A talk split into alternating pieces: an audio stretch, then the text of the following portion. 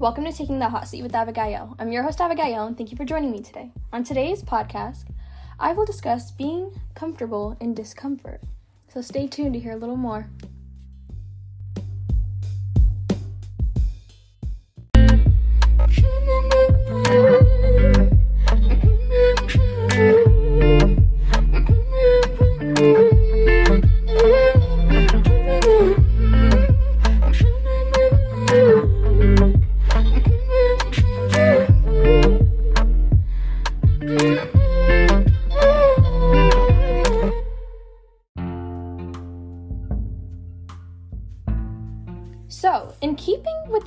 Today's podcast, I'm going to tell you guys about different types of fears you've probably never heard about.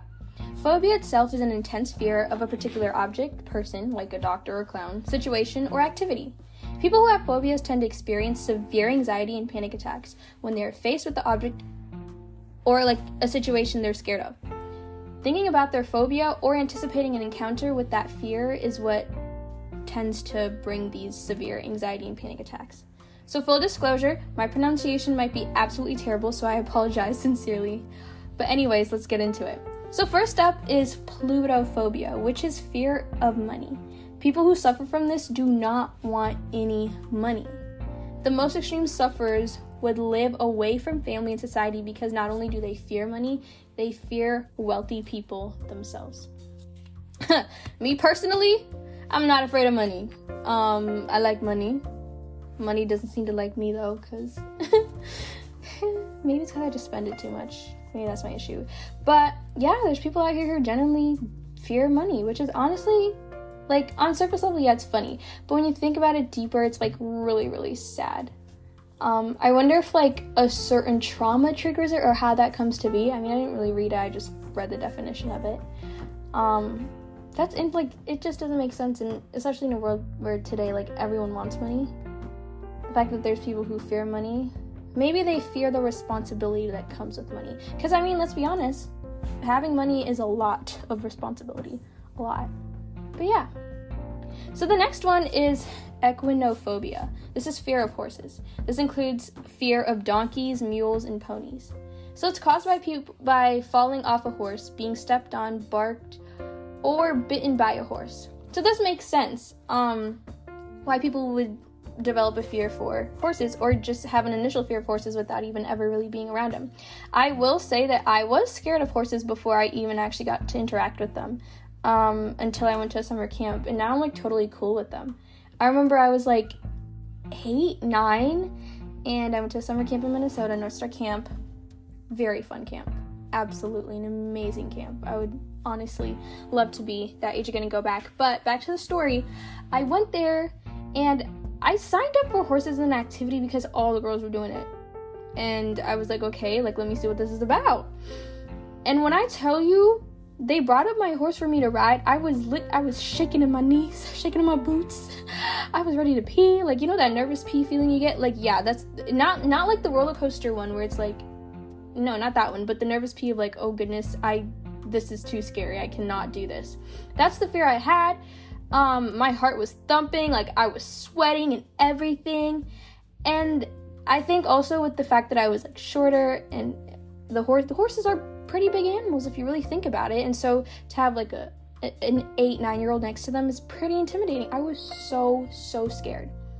But um the really nice thing about the staff there is they helped me get comfortable with the horse. They they were like, okay, it's okay, you can pet it, just like get comfortable with it because I wasn't comfortable riding it. So they just had they had me stay behind and get comfortable with the horses. And so the next day when I picked horseback riding, I was totally fine. So I guess I think just getting used to being them being around them. But if I was like bucked off by a horse, bitten, or like I would, I my fear would actually be instilled for good. Like I wouldn't want to ride a horse, ever, ever, ever again. But riding horses is fun though. It's so it's so fun. It's also therapeutic too, but it's so fun. So another fear is trypanophobia.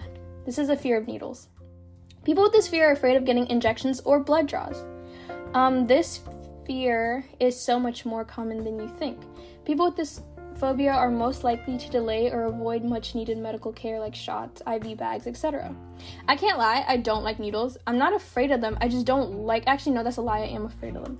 I'm not afraid to the point where I like won't take the shot. Like if there's any other option, like I will take the other option. But if a shot is the final one, shot's the final one.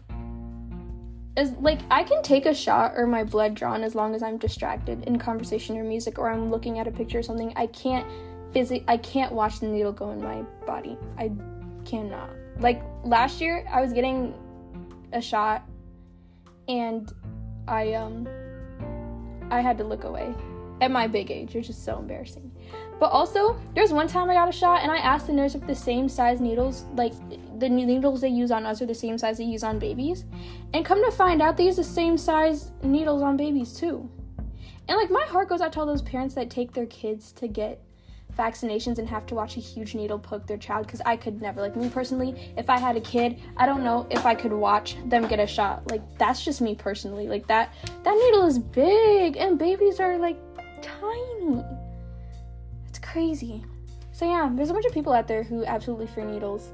Um so now that you guys learned about different phobias, I'm gonna tell you guys a little secret. So as a child, I had an intense fear towards plants and grass. Like this is an actual phobia, not like or I was scared of it. Like, no, I physic like I would physically react because I was so scared of plants and grass. It's called bot botanophobia. So according to my mom when I was really young, I would like shake intensely anytime I got near grass. If I was near grass, if I was on grass, if I was near certain plants, like I would I would start shivering. You would think I was in Antarctica, which I wasn't, but I would physically like shake so bad. It was really bad, really intense. But eventually I grew out of it and was able to play in grass. So I don't think I don't even know how it developed. I don't know if there's a trauma behind it. I don't know if it was a certain because I mean I was so young. Like this is like two, three years old. Actually younger. No, it was like one, two. Yeah, one, two, a little bit of three.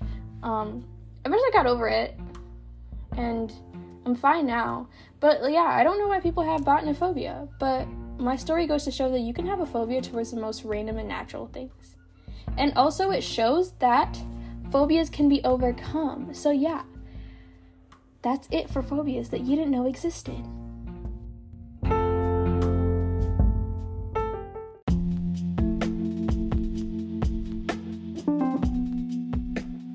I'm going to keep this conversation a little short and sweet, uh, just a little shorter than most other episodes, but I think it's one of those things where it's like a bit more simple but yet a deep conversation. So, um, in an earlier episode, which was episode 16, I talked about why I started this podcast. I wanted to teach myself to be comfortable with being uncomfortable.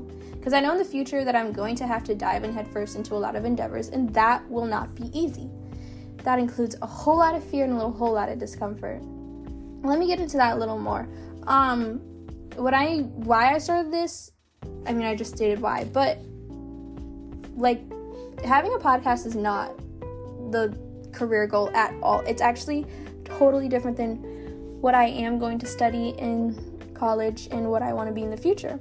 But I'm doing it because, um, one, doing this podcast has taught me a lot about consistency, about discipline, about planning, about tam- time management. It's taught me a lot about myself as a person. It's taught me more about how to articulate what it is that I want to say with being prepared. Um, it's also um, get like helped me overcome a lot of fears. I'm an introverted person naturally, but I'm an introvert who's an extrovert with people I'm like close to. I can be very extroverted once the environment around me allows me to feel safe. But when it comes to public speaking of any kind, I, I absolutely shake in my knees. um, there's times as a kid where like at church I would have to like sing in front of everyone and I'm telling you like I would start crying because I was that fearful of being in front of people. Um, but over the years I've gotten over that, but still public speaking and speaking to people is still scary and not just is that scary, but also like it's scary knowing that some people may not agree, some people may bash you, some people may think that you're stupid or dumb. Um, and I've come to realize that you'll you never know unless you try, and you never know how much you can accomplish or how like how great your abilities are unless you you try. And so, back to the subject today, um, I would say social culture has made us accustomed to too much comfort, which has resulted in unfortunate results. We are limited to our ability. We no, we have limited our ability to grow and adapt. Um, there is no tolerance of any amount of discomfort and a huge lack of patience for any kind of curveball thrown our way. Um, resilience and the ability to overcome adversity is disoriented. Accepting discomfort is hard because we see discomfort as a threat. And it's not a threat. Discomfort is not a threat. I'm telling you, it's actually it's more of a gift than anything. I mean, comfort is actually and should be way more scary. It should scare you. Not like I'm saying too much comfort where you're too too comfortable to the point where you don't want to grow. Like that's actually more of a threat. Um, as a generation, and that me included, we want to separate from our discomfort to protect ourselves. It's a it's a protective mechanism. Um, when we do this, we create the opposite of what we are actually looking for. We want growth, but we don't act like we want growth. So the more we distance ourselves from discomfort, we actually separate from ourselves and we experience more pain as a result. Underneath discomfort is fear. So there are many things we are fearful of. There's FOMO, the fear of missing out. For others, it may be the fear of not being in control, which is people like me. Um, it always scares me when some things are not out of my control and I kind of just have to let go and let God. Um, that's scary because I I'm I'm I am not an English person. I'm a math person. I like math because I know there's a certain outcome. I don't like Eng- like I love reading, but I don't like English as a class because it's just there's no distinct outcome. Like it's it, it, it varies, and I don't like that.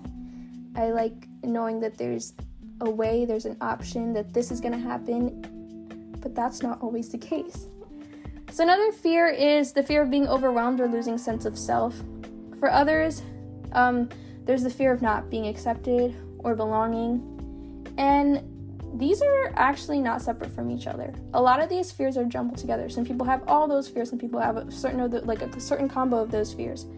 Um, but these fears can be coupled together. All I mean, all together.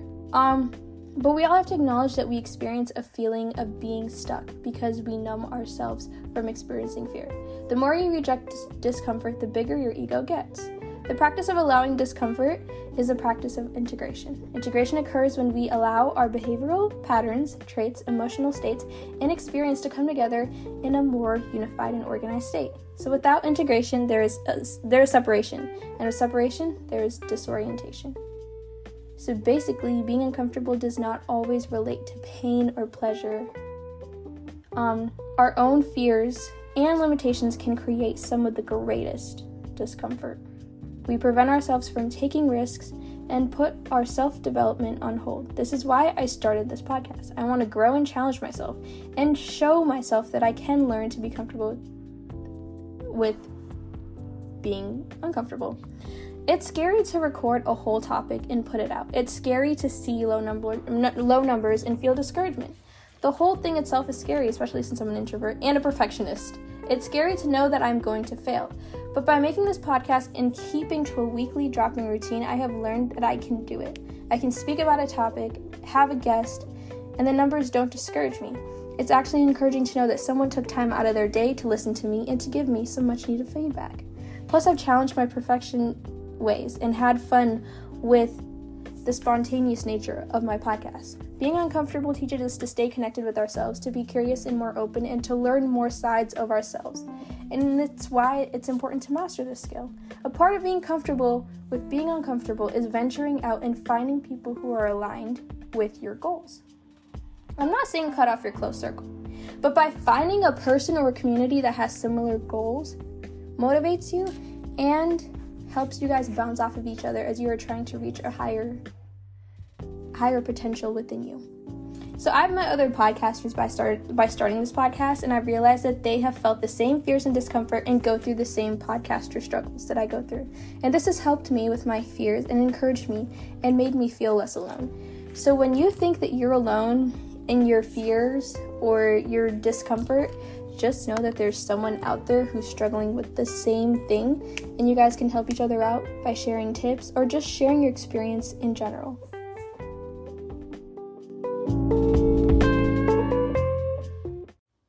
All right, it's time for the shout out of the week. So, the shout out of the week is none other than Lizzy McAlpine.